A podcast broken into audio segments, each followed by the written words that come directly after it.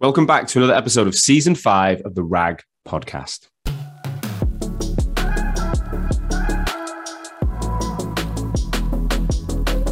As you guys know by now, this is the number one podcast across the recruitment sector globally.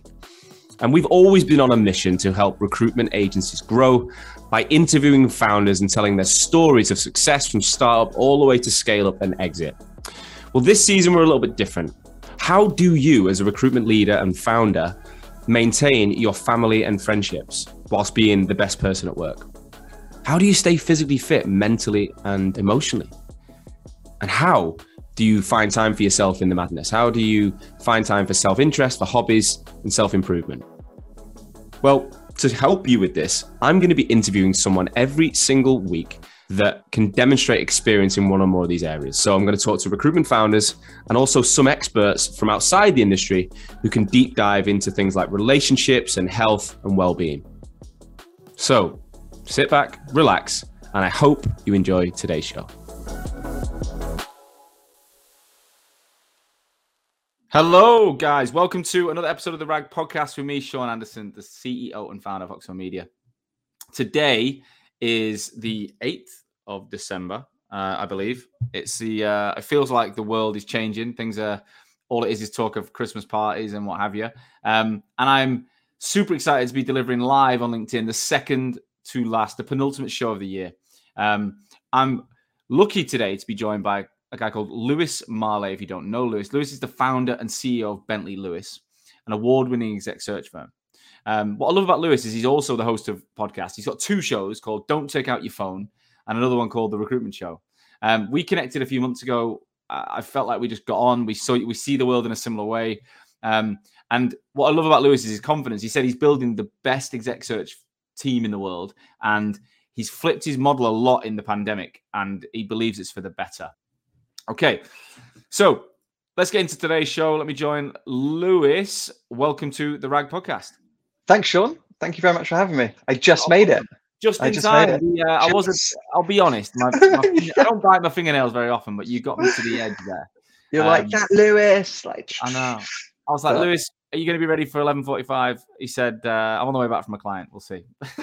um, Someone wanted to actually meet me face to face. I mean, wow. Know. We've got a lot to talk about with the, you know, the world. Uh, the amount of posts I'm seeing at the minute of like my first face-to-face meeting, my first event, and I'm like, oh, how long is that going to last with the current news?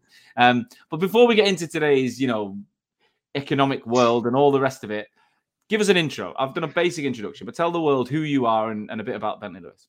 All right, so um, I'm Lewis Maleh. I'm CEO and founder of Bentley Lewis. So we're a global boutique search firm. Um, and it's been almost 12 years now, come up to 12th year. Um, set it up on my own from a basically like a tiny little room in the West End. Um, right. My cousin owned a building up in the West End. Um, a milliner, so hat lady, had the top floor, gave me half of it, had a tiny little table, had a W1 address, and I was like, yes. Um, so it was really good fun. And then I, I worked for another firm before um, in recruitment for five years, and then I had a prior career in fashion and manufacturing. Wow! And I did chemistry at university. Wow. So it's been like it's been a journey. It's been a yeah. journey. You know, like a what, lot of people. You, what moved you from fashion into recruitment? So after chemistry, I was a year modeling liquid crystals in the lab with the headphones on. No one spoke to me. I'm like, mm, no. not really my thing. Mm. So I set up my own fashion distribution company, worked in manufacturing, and then I was like, want to do my distribution company properly. And a friend of mine was in the recruitment sector. And it's really interesting, right? You have people on, on either side, different wants, needs, desires, influences. It's a real interesting consultative sales process. Um, it's about making friends, good relationships. It just it just kind of got me. And I, I met a mm. firm. There were like five, six people, lovely bunch, and went all in. Um, yeah. And then five years after, I was like, want to do my own business. Happened to be in the recruitment sector think I'm good at it. You're not sure until you start your business whether you really are or not. And and then it's just been like it's been really nice and rewarding building something. You know, it's been wow. really fulfilling. So you say you five year you did five years for somebody else. Yeah. What was the trigger? When was the point where you realized you were going to go alone? So after I think like throughout, I always wanted to have my own business. So just forgetting being in the recruitment sector, my cousin is a ladies' wear designer. My parents are immigrants into the UK. I just had this thing, and I saw my cousin build his business. From 13, I was packing boxes and folding plastic bags in the showroom, yeah. and just watching him build something. And I just got that that thing. Um, and then, yeah, and then the recruitment stuff was amazing. And then it was like four years in, I think it was. You know, I want to were you doing I, exec search then? No, contingent recruitment. Right. In what market? Uh, insurance and asset management. Right. Mostly okay. insurance. Mostly insurance. Mm-hmm. Um, mid senior level. You know, like it was the Wild West back in those days. It was like 2006. You know, there was no LinkedIn. People were getting cheered for coming back with the phone book from Deloitte or EY, or whatever. You know, that like like like yeah, yeah. like great kind of training ground or whatever you'd call it. But just you know, I had friends working in recruitment there. The phone would get sellotaped to their head. The chair would get taken away for not making enough calls. I mean, it was like, you know, yeah, it was crazy. It was crazy. I, the guys took me out for beers on my first day. I got home. My mum was like, "How was it?" And I was like, "Oh, I'm not going to make it." Yeah. It was like really crazy kind of thing. And then it, it, you know, you got into it, and then it was the thing with insurance is it's all in the same postcode. You got to make. Yeah, I know. I used, I used, to recruit into the Lloyd's market, so I, I oh, know. Oh, yeah. There you go. Yeah. It's yeah. great, right? So you cruise around EC3. What were you doing? Like, were you just doing underwriters and brokers, or were you doing? So my focus was internal audit, risk, right. and compliance. Like that was my thing. I started with internal audit. Mm. Um, they gave me a little bit more responsibility and started to to manage the risk audit compliance. I'm sure, we work with the same companies. I used to do the change management space, so BA project management, project management, but it might be a risk of compliance project or a technology project or a business change. But um. I thought I, rec- I thought I recognised you. Yeah.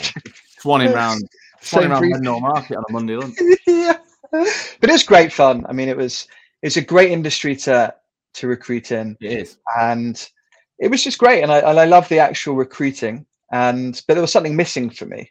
It was it was just building something. I wanted to jump off the cliff and you know, I spoke where was, to few... where was your life at that point? Like, what would how would you describe your life outside of work when you took the plunge? So I wanted to start my own business before I got married, that was my thing. My girlfriend had moved in at the time, who's now my wife, and I thought to myself, I was like 28, uh, yeah, 28 because I'm 40 now, um, and it was just a great time. I was like, if it doesn't work out, go get another job. You know, there was no no like fear of failure. Um, partly because I had a lot of US family, and it's not embarrassing to fail in the US. In the UK, mm. it's a bit like, oh, what happens if yeah. it doesn't work out? And you kind of surround yourself with people like that and you never end up doing anything. No. And so I, I yeah, kicked off and it's wow. been great. I love it. So take us back. So you in that desk in that top floor, 12 years. What year was that then? 2010. 2010. 2010. That was just before, or while, while the world was in a pretty difficult financial crisis. Yeah, yeah, like people were. If you, yeah, I'm sure you remember the time. It was like yeah. people being made redundant, financial crisis, that, that really, really like bad time in the economy. But Why and, um, start a company then? Like you said in your introduction, what a wonderful time to start a business when the mm. economy is just like it's the same, right? Financial crisis, COVID. It just gives you an opportunity. Like rent was like near free, bank accounts became free. Like you could set up your business for for for much lower cost than I would have done a year or two earlier. Yeah, yeah. And and you're coming in when other firms are unfortunately struggling. Mm-hmm. and you only need a little bit of business to do well yeah. you know? Yeah, you need to roll the sleeves up and you're not you're not you're not trying to manage a huge cost base or anything are you? You're just like you're no, agile just, you're nimble. Yeah you're excited you're fun you know it's like right let's go. I just want to have a quick word from our sponsors. So today i want to quickly mention district 4 um, I've been talking about these guys for a while. They are a, a support network for experienced recruiters who want to take their own um, plunge into owning their own agency, right? So they've got this impressive startup package um, and they take care of the back office technology and support so you can do everything that you're good at, which is, you know, providing this excellent service to your candidates and clients. All expert recruiters working as business owners under one umbrella. They are looking to help people, you know, kick on in early 2022 regardless of what's going to happen with the pandemic, I still believe this is an amazing time to launch a recruitment company. And I don't believe um, many of us would like like we really enjoy doing things alone. So you should speak to these guys. Worst case scenario, they're just going to tell you you're not right to launch a recruitment company. Here's their honest advice. Best case scenario, they're going to help you shape a business plan and uh, and make your dreams come true. So get online at www.district4.io and find out there. Did you set out to be an exec search firm at that point, or what was what was the vision at, at the time? So I wanted to be a global boutique search firm. And I'd done, obviously, as I said, I'd been all contingent. I'd started to do like heads of, but it's a very difficult thing. Like if you're known for contingency, very difficult to go into search. You know, you, you, you hear the classic kind of contingent recruiter be like, I'm going to try and sell a search. You don't really, you know, really, you're not selling a search. It's, it's a real different, different hmm. vibe, different experience and stuff. But I, but I'd done like senior stuff. It was interesting, and and that was like where I felt comfortable and but it took a while to transition like it really did like everyone that knew me before wouldn't use me for a retained search so it was really setting about building a new a new network um, and then over time the network i built started to but did you, you know, know the realize. process like did you have i know you know recruitment but did you were you even familiar with the full search process yeah so we'd done as a great lady called sarah shears um, right. and she'd done she's a really, really, really great search lady, and she did a bit of training. And, and just before I left, uh, we did a bit of search training. I I spoke to her quite regularly, so I was I was well versed in like the process, you know, the proposals, the pro- catch up, the, the whole kind of like five star service. Um, but once you start diving into it, that's when you really learn. You know, you need to find your vibe. Um, you know, every client's a bit different; they like to work differently but you, you learn as you go. You know, it's taken me a, it's taken me a while to to really transition uh, to it properly. It doesn't just happen overnight. So how did you go about it? You say you, your current client base didn't really wouldn't respect you to do that anyway. So where did you go and find business? What was your approach in the early days? So so day one was I did a list of twelve hundred companies in London I wanted to recruit for, and just went from A to Z. That was like bucket one. So my first client was Aberdeen Asset Management, AB, and and I and I, I really started like that. You know, it's like unglamorous, picking the phone up, going to speak with people, and then it suddenly it clicks. Really, the game is about um, making friends, like being patient. You know, so much of the time it's like short-term goals. You want to make a quick fee. You want to like certainly in that contingent world, it's really short-term. Mm. Until it clicks that really to make a lot of to do well in our industry, whether you're doing contingent or search, you have to have a have a long term view. You have to be patient. You have to give a great service. You have to be kind to people. You know, it's a real. It, once that clicks and, and you're patient, then it gives you time, and you can mm. can really focus on on doing good work. Um, and that's it, it clicked, and then and then that's what I focused on. And then everyone I meet, it's you know I do exec search and people then start to to know you for exec search. You don't do the other stuff because that's not like my game. And yeah. and then you start to. Did you have any pressure financially that first year? Were you under pressure to to make money? I'd saved enough money to cover my rent for the first year. Right. What about your yeah. life? What about your life costs? Yeah, I'd covered my I covered like free for one year for one year. Right. And so and so happens. Yeah, and so remember, so after if it didn't work in that year, I was like, okay, cool, I'm out. Mm. Like I've done, I've done a good, you know, I've done my best. Yeah. But but remember, there's a transition. So when you're doing contingent recruitment, you're not going to start getting search work from day one. No. So there was like a blend of like some contingent, some search, some contingent, some search, and then you do that to to get the revenue in. Um, you pick what contingent work you want to do. You know, you try and do exclusively the right level, heads of, whatever. And then after a couple of years, you find that the whole mix just it just starts to to move to search because you're you're turning down that work and you're very gradually you know transitioning out so it's definitely a game of patience like you've yeah. got to take your time and how did the first year financially go for you how did you perform it was great i think we did like we did like 150,000 pounds of income or hmm. something.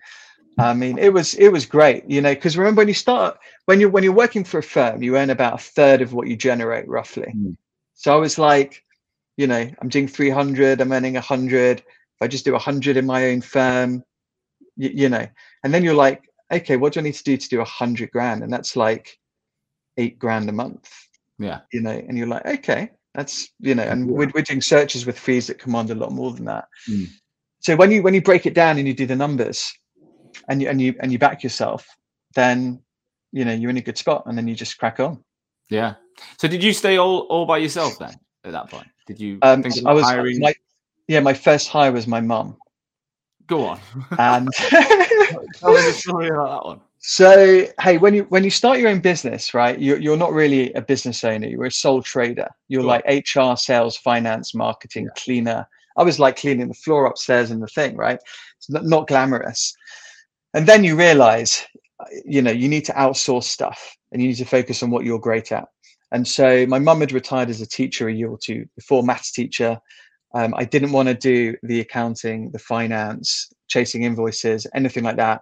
So I'd, I'd got um, an accountant from day one, outsourced accountant, and then my mum came in to do all of the stuff that isn't revenue generating, and it, and it let me focus on the stuff that I'm good at.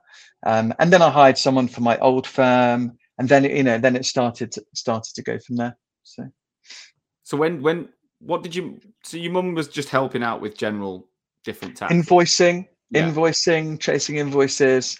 We have, you know, the P&L stuff, costs, tax returns, VAT, all of that stuff that actually takes quite a bit of time if you're going to do oh, it right. Well, did you you said you wanted to be a global search firm. So did you have a, yeah. what was your plan around people back then? Did you did you think I'm going to keep growing heads and get to 50 or whatever? Did you have a did you no, no, no, target was just to be a little bit better than I was yesterday you right. know to, to, to, be the best search person i could be um, to make money and have a good impact on people you know and then there were my goals i wanted to be a, a global search person so everyone i spoke to I'm like we're a global search firm we're a global search firm about six months in someone believed me and i got uh, we got our first we got cfo search in in switzerland i think it was. Right. and that was our that was our first like international role. Because coming from like recruit contingent recruitment in insurance in central london you get very like narrow. You know it's like london london london. And then yeah, suddenly you start to do stuff internationally and it's it's amazing you know? Like i love meeting and speaking with different people. They have a different perspective different contexts. like it's really interesting and all of our clients were global and and they started to you know wants to work with us wherever it was in Europe, and the Europe was the focus. And then you start to deliver, and then your network grows, and you know because we you know we're doing senior search work, the candidates are clients, the clients are candidates. You, you know it's it's like, but you don't even think of it that way. It's again like building friendships, and if you do a good job, people would like to work with you again, and then that's how it's it's continued. So. So has it been a very word of mouth business? Would you say today? Is it built it's over a, everyone talking about you in their own circles? I think it's been a real mix. I think I think a really good search or contingent business, um, you know, your customer service has to be five star, right? Like you want to get referrals, you want people to use you again. It's much easier to get repeat business from current customers than it is to go out and win new work. And if you think about how many coffees or video calls, or phone calls, whatever it is, it takes um, with new people to generate new work. There's this business development triangle. It's something like 97% of people you speak to aren't looking to buy from you from for a million different reasons, and three percent might be. And so, why would you not focus on you know making friends and doing a great job? It's just. Mm. And so, so that so that's been a real focus. And then there's the new bucket. Obviously, I want to be meeting new people all the time, and people then become friends, and you do work, and so it's that ongoing thing. Yeah, makes sense. Makes sense. So you you you do 150 in year one. Your life sounds pretty cool. Pretty. You start to hire your mum and a few other people. What? How did the business progress then over the next few years? How did it? As you, as you got a bit more. I think year two is a different year because you've you've got more to lose in year two. Like year one, you like you said, you, if it don't work, you're gone. But in year two, you've got a bit of a reputation, you've got a bit of a business. You might have someone you employ in. Pressure changes, I think, and beyond. It becomes a different company the game changes. Yeah, the minute you start hiring people and paying salaries, the mm. the game changes because so much of it. You know, I was an individual contributor at my last firm. You know, I was. It was all about I. Mm. You know, I did well. I made money. It was just me. Like there was no. My targets were me. Mm. It was just. It was all I. and then the real when the penny drops that it's not i it's we and it's about what i can do for my team not what they can do for me uh, and it takes time to adjust right like you know you go to school if you go to university if you're playing sport whatever it's so early on in your career it's all i yeah. right if you do well individually you'll get promoted to manage a team and maybe you get yeah yeah yeah so so for me it was like it, it clicked about you know it's about it's about we and it's about what i can do for them and then you know then i think it it gets really good if you if you focus on the team so when did you start investing in growing the team properly and thinking like it wasn't it wasn't just about you when did you think that that started i'm sure talk us about the tell us about the trajectory of the business yeah so in terms of people so yeah. um, my mom um, I hired someone from my old firm. I think just about just before the end of year one, um, we worked together. She wanted to come over, and it was great. Mm. And then we started hiring people. I moved into the city um, beginning of year three. Uh, the dates become hazy now, but we moved into uh, Lloyd's Avenue. Yeah, so nice. again, we are doing a lot of insurance work, and then and then we, we started to hire a few more people. So we got three, four, five, six, um, and then you're like, wow, like managing people stuff you know like it really changes it's like you've got to win work you've got to deliver work you've got to make sure they're doing this uh, training and making sure people are happy. It was a really big learning curve. Yes. and we got up we got up to i think we got up to 14 or 15 people about four or five years ago. And and it was tough you know well, like are they, all, I, are they all producers or are they resources like whatever mixture. yeah like mixture. researchers etc yeah mixture. Some are helping deliver work um some were you know winning work in their own area and everyone was in london. Like everyone was in the office in london. And it was just classic you know come in 8 30 6 like it was real like what you'd imagine a recruitment yeah. firm in london to be like. Yeah. and it was tough you know lots of different personalities. Over seven people suddenly politics comes into play. And it was a really tough moment actually. Like it was it was a one of the biggest learning experiences i had.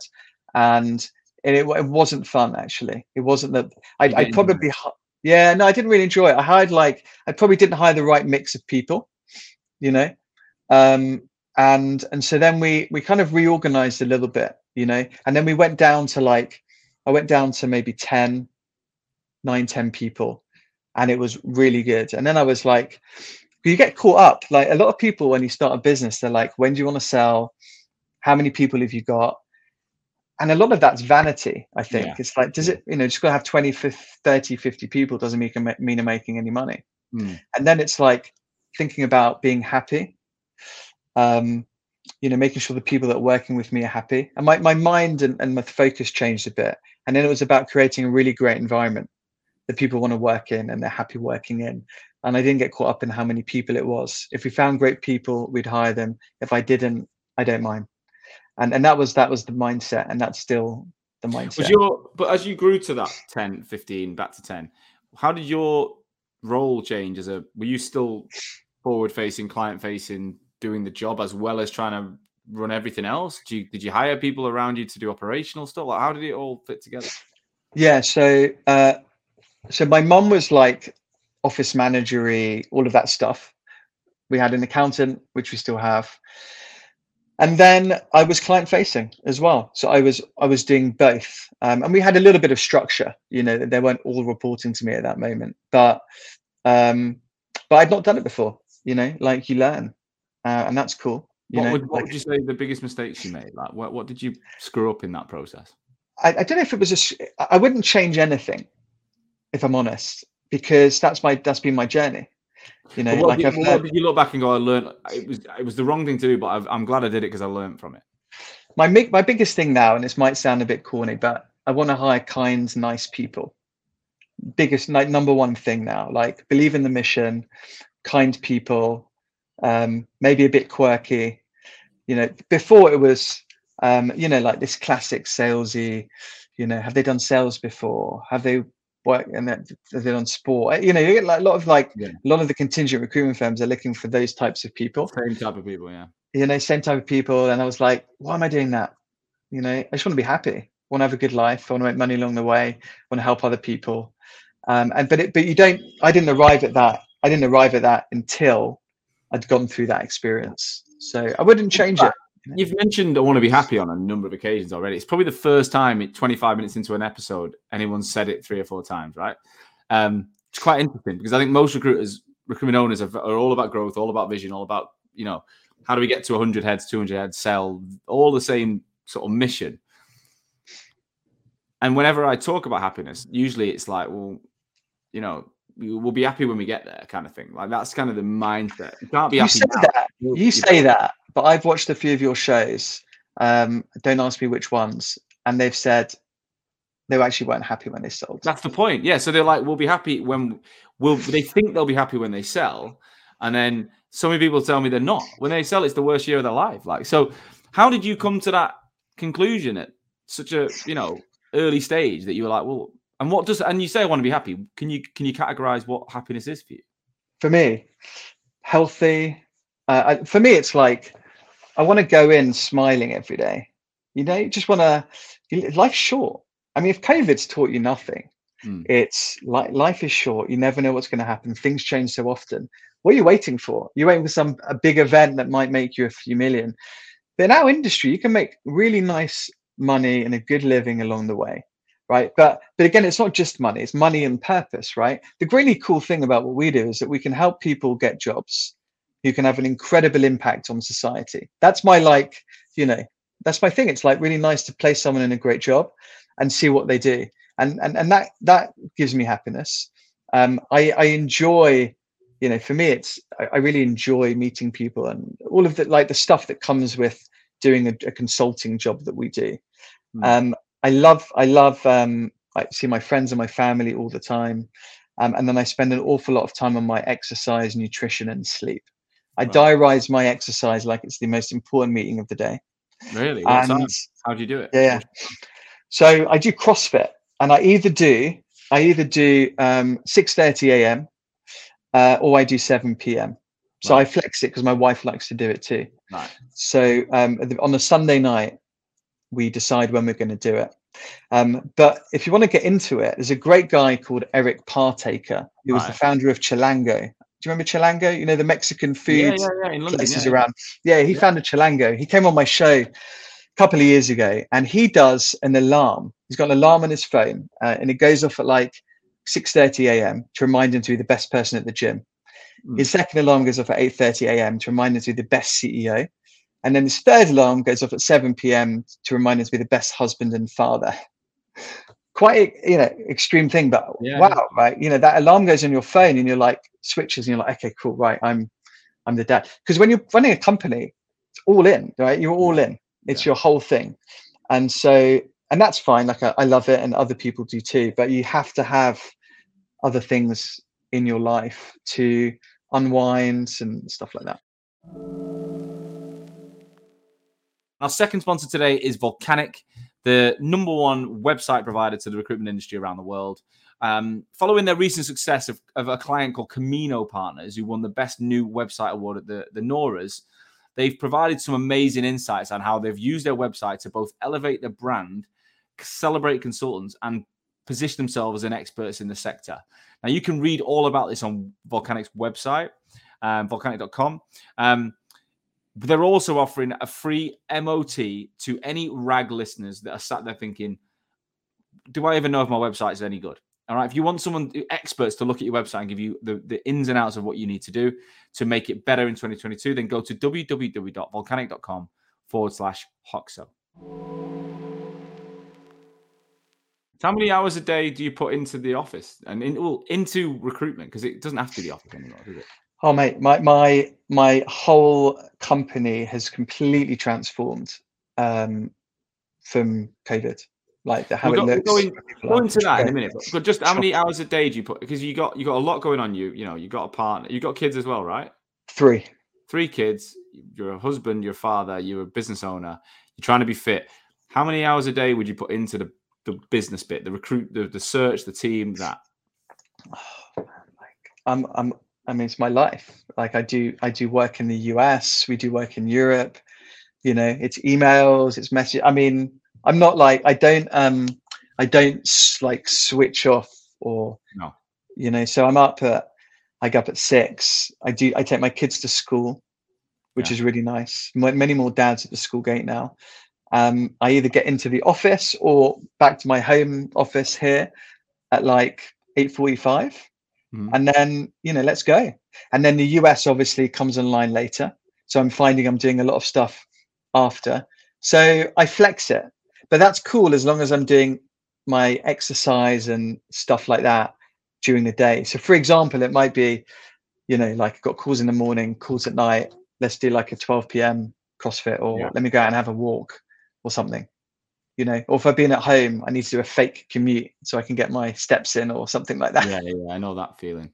I feel like i uh, i've been really good this year. I try and give myself lunch times like oh, not today when i'm doing a podcast but i try and go out between 12 and 2 and i go and do an hour in the gym and then i come home and i eat and i decompress and then 2 o'clock i crack back on. But i start at 8 every day work um and i'm up at about 6 as well. Um it's, an, it's a full-on day it's a full on day.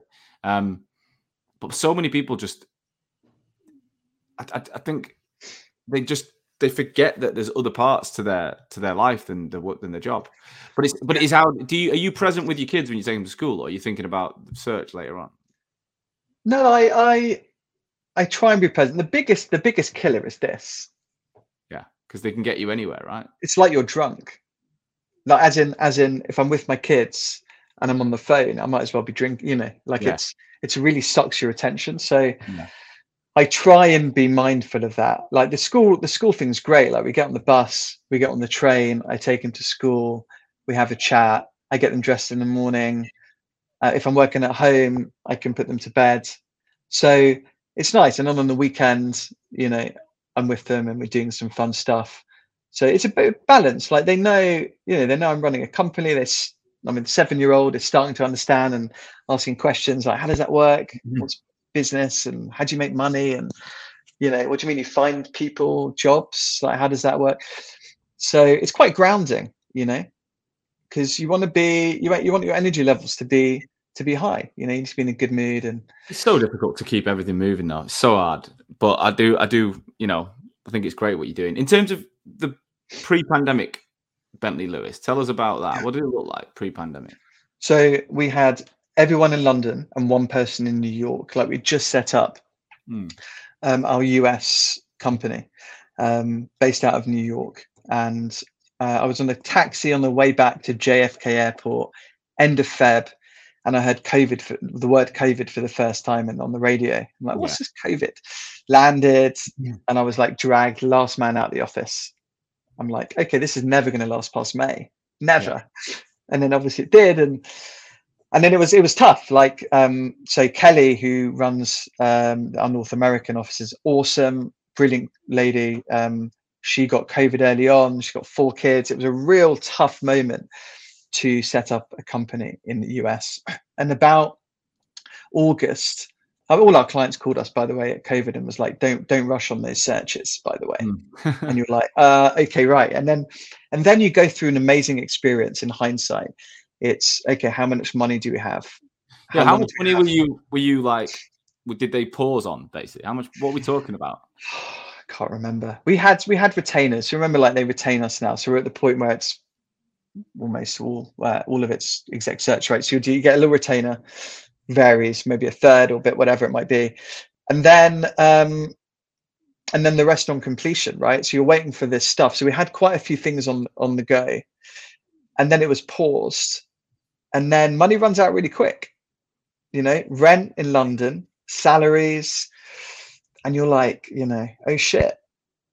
And so you you, you take a moment because it's so easy when it's going well, right? But mm. when you're facing, how many people that, did you have? How many people did you have at that point? Uh, there was like eight. I think eight of us, or so, eight, nine of us. Still an so office not, in not crazy. Lloyd, still Lloyd's Avenue. Uh, Throgmorton Street by the Bank yeah, of England. By the bank, yeah.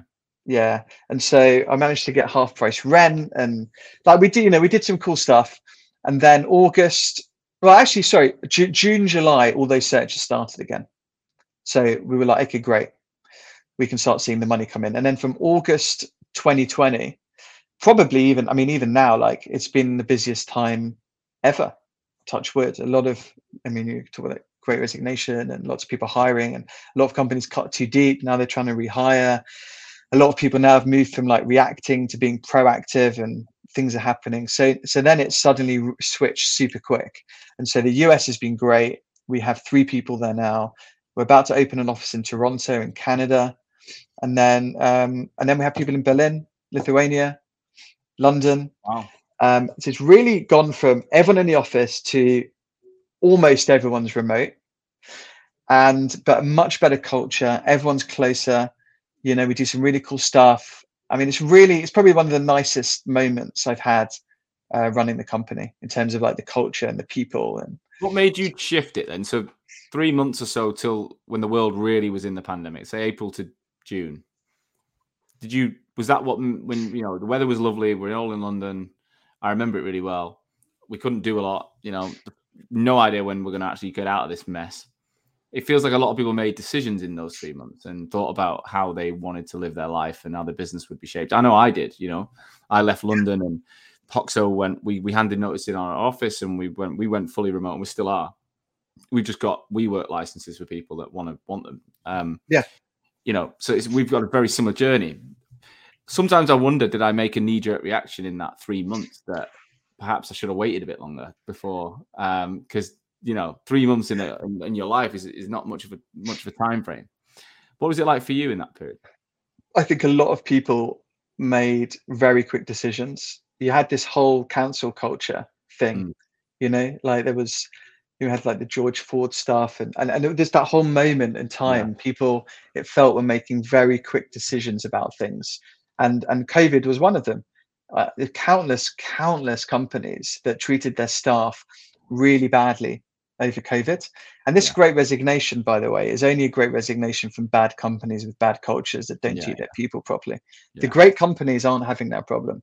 No. Um, and so a, a, lot, a lot of people made bad decisions, thinking about their business and their shareholders and not their people.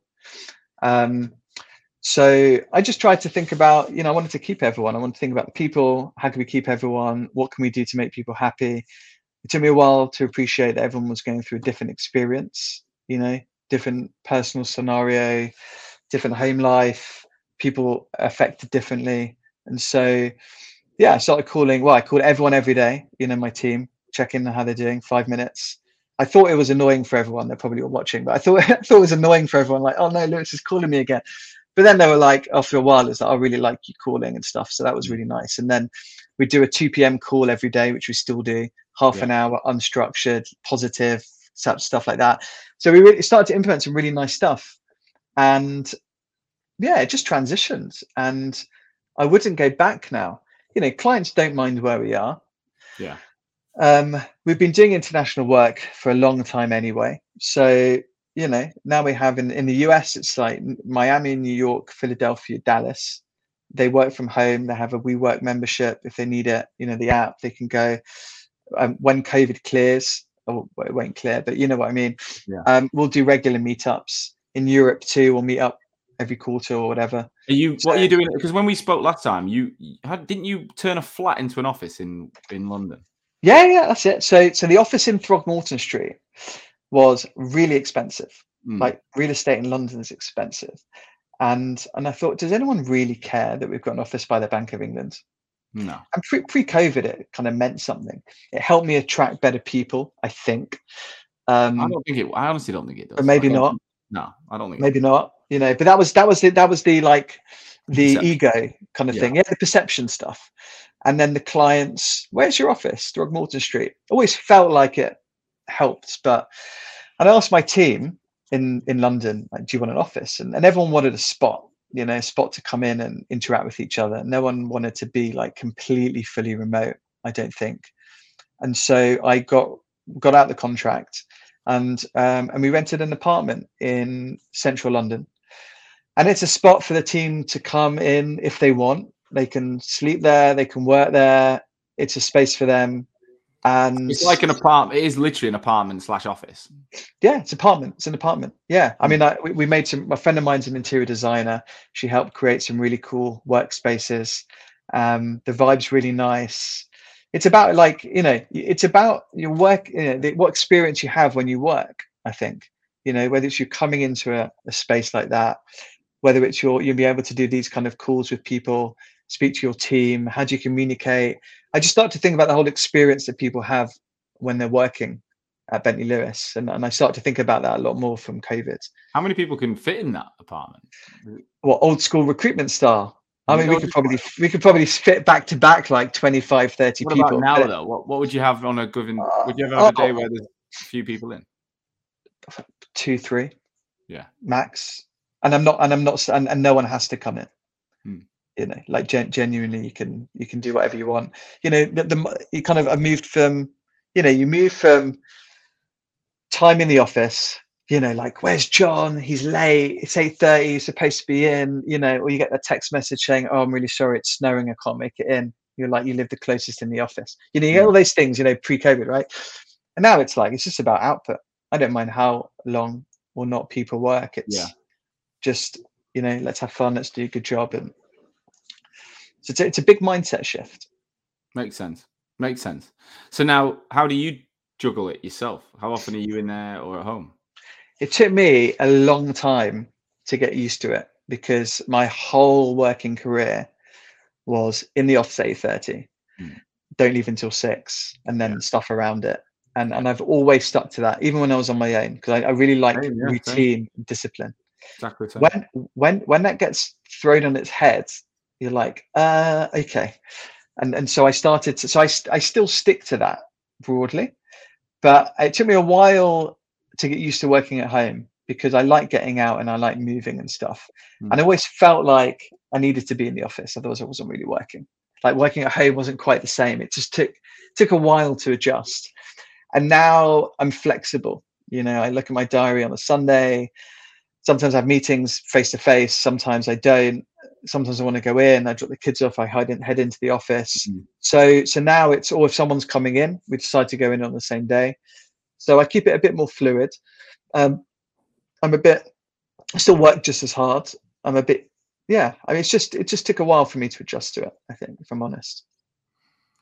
It just it just sounds like you've you've got a really positive outlook on based on what's happened, right? You I don't know. You just I, I just get like a positive vibe from you that you know what you've you've took the, the the situation that was difficult and you found positivity in it and you and you look happy. You genuinely look happy. Whether you make you might be making it up for the show, but you look happy. Probably. look, man, like, you've got to right. You have. I mean, you just if you're not how happy. Your, how is your business structured now? Then, so talk us through like one of the things I think people are interested in is exec search when they're doing contingent recruitment. Like how how is it structured? What I know you've got a marketing manager, you're running a podcast, you're doing. Tell us about your model as much as you can. So and I thought I put my phone on silent, by the way, so my apologies. Um, so we have a chief marketing officer called Amira, who's mm-hmm. awesome, yeah. and she's uh, been here almost three years. And and and like you guys are doing, and I think what you're doing is awesome. The content marketing thing we like quadrupled down on. Mm. And she's great. So we do a lot of content marketing and all of this kind of stuff. I've got Kelly, um, who runs our North American platform. Um, then we have um, I have someone in Lithuania who's Central and Eastern Europe, a guy called Giovanni. He's great, a lot of tech and digital. Um, we have a really nice research team. Maria works on all of our stuff. So we've got a mix of delivery people, and we have a mixture, and then we have like what you'd call classic business development, but I don't really like to call it that, but hmm. consultants, mm. let's say. Um, and every search is a team game. Like every search, there's two or three of us working on it. It's really about the experience, um, and that isn't woolly or fluffy, or it's it's genuinely like every single bit of the process needs to feel good for everyone involved. You know, um, what, five star service. Thing that can go wrong in search, like when tell us about the things that people people. It sounds great. Like it just sounds great. It sounds like you know you retainers, big clients, great contracts, great relationships, but what are the problems that happen? Give us some examples of that. It's all about communication. If you're not aligned, like in any piece of recruitment, if you're not aligned with the client and you haven't had a proper briefing or there's other stakeholders that are having an influence, um, then you always run into problems. Always. So mm. the big the biggest bit, like in any any any search, whether it's contingent or not, is the briefing.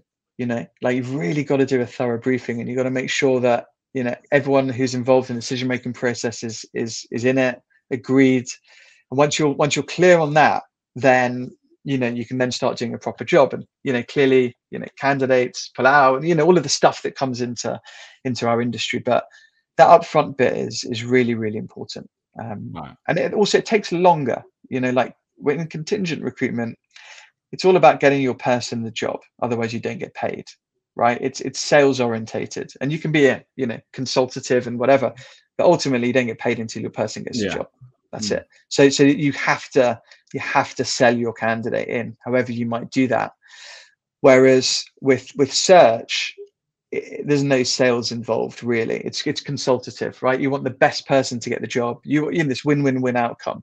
You know it wants needs to work for everyone. And so the wonderful thing about it is once you've started a search your focus is is just on making sure it works for everyone which is a really nice kind of thing to do which is what i enjoy about it. I love that. So you it just sounds like you're yeah you're just trying to wrap a, wrap the process in it with as much care and attention as possible without the desired like you say to hit a number tomorrow. But what is a time frame on an average search for your business? What how long does it take to scroll through linkedin and you can see people moaning about how long searches take. I mean it ranges from and i posted this on linkedin a few months ago a friend of mine cmo chief marketing officer she got offered a job in two weeks started she called the firm another firm that she was in the process for, which was eight interviews, two and a half months in counting, and they were surprised when she pulled out. It takes time, you know. Like I'm, I'm doing a, I'm doing a CFO search for a listed company at the moment, and you know, they, they, it's not for them. It's they want to find the right person, and that might take quite a while. Could be six months, could be ten months. It, so it, it varies. I think right now, um, clients, companies need to move quickly. And so I found that the recruitment process have shortened over COVID. Like people don't want to hang around. They're investing a lot of time in, in these interview processes. Oh, that's, interesting. that's yeah. interesting. Do you find that because everything's remote now, people are more open to a conversation, but they're not they're not necessarily as, as committed to to moving? Everyone wants to chat. Hmm. Everyone.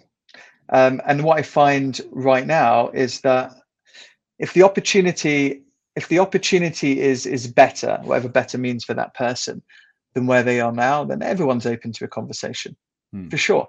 You know and pretty much everyone we speak to is employed and probably quite happy and doing really well and and stuff. So yeah everyone wants to chat to you you know if, if you if you approach them in the right way and and things like that. Um a lot of people have reevaluated their lives yeah. over covid.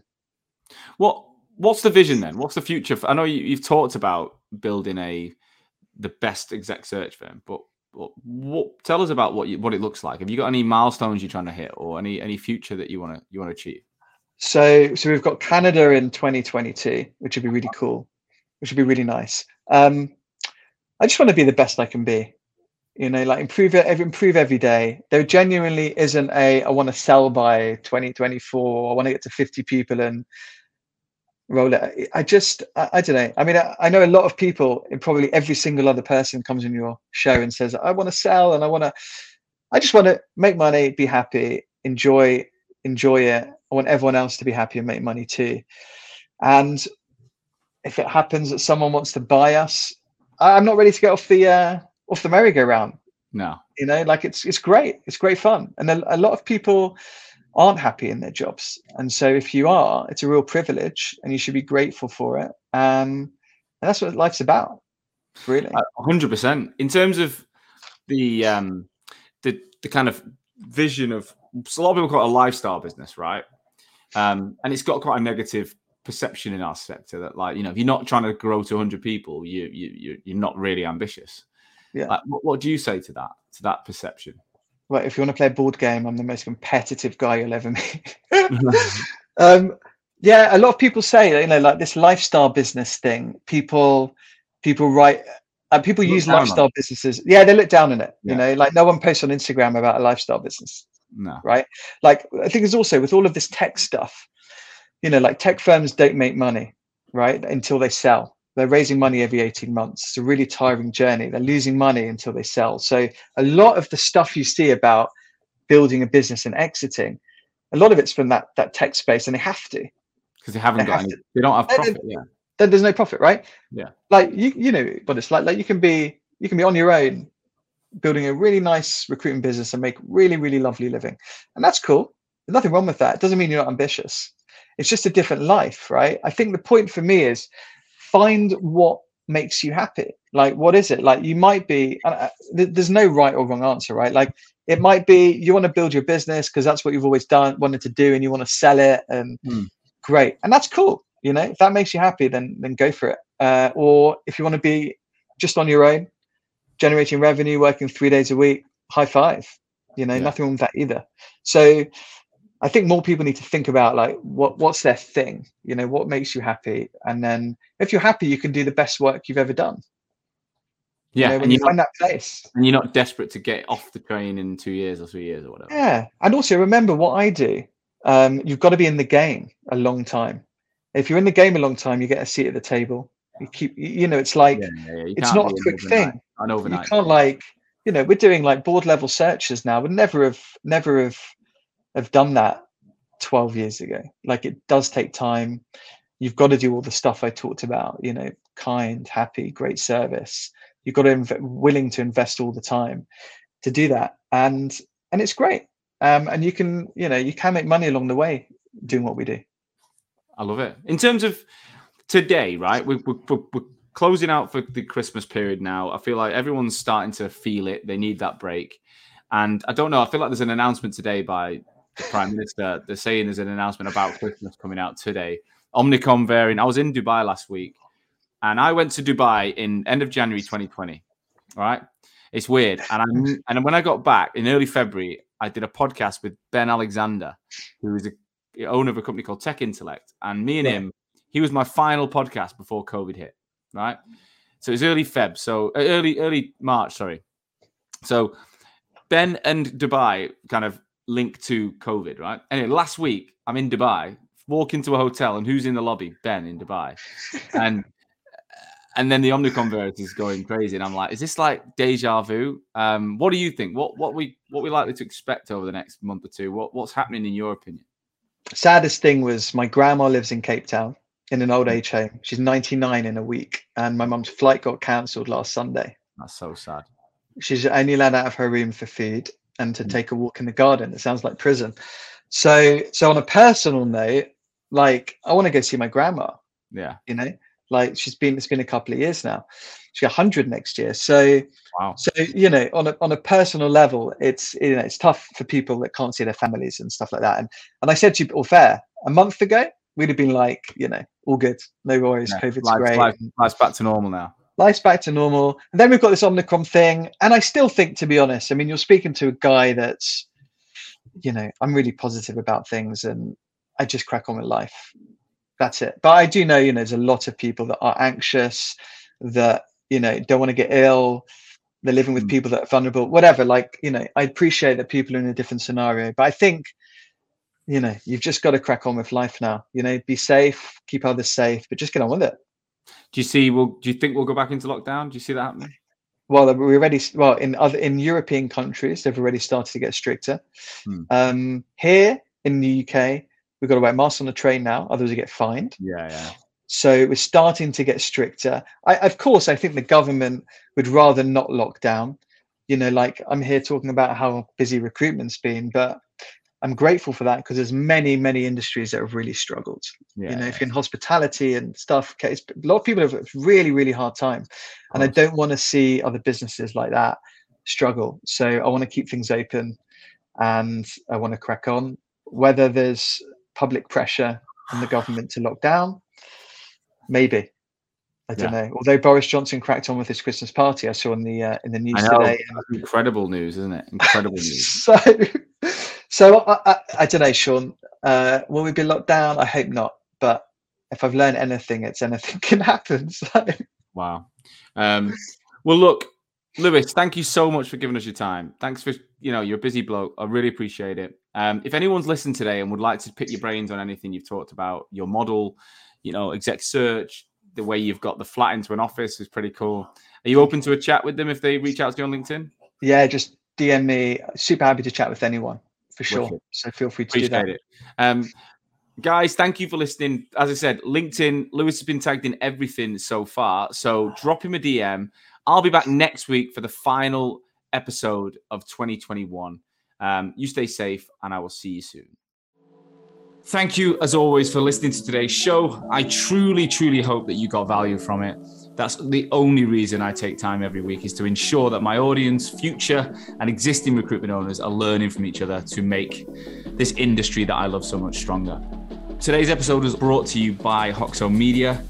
I am the CEO and founder of Hoxo Media, and we are the world's leading content marketing and personal branding agency for recruitment businesses specifically. So, we are working with over 200 agencies and 2,000 recruiters right now, both managing the brands, producing content, building written, video, podcast content for niche recruitment agencies all over the world, as well as coaching at a desk level individual recruiters in your businesses how to be better on LinkedIn. That's how to brand themselves. That's how to produce content. That's how to use the opportunity on LinkedIn to get traffic to their profiles and turn that into business.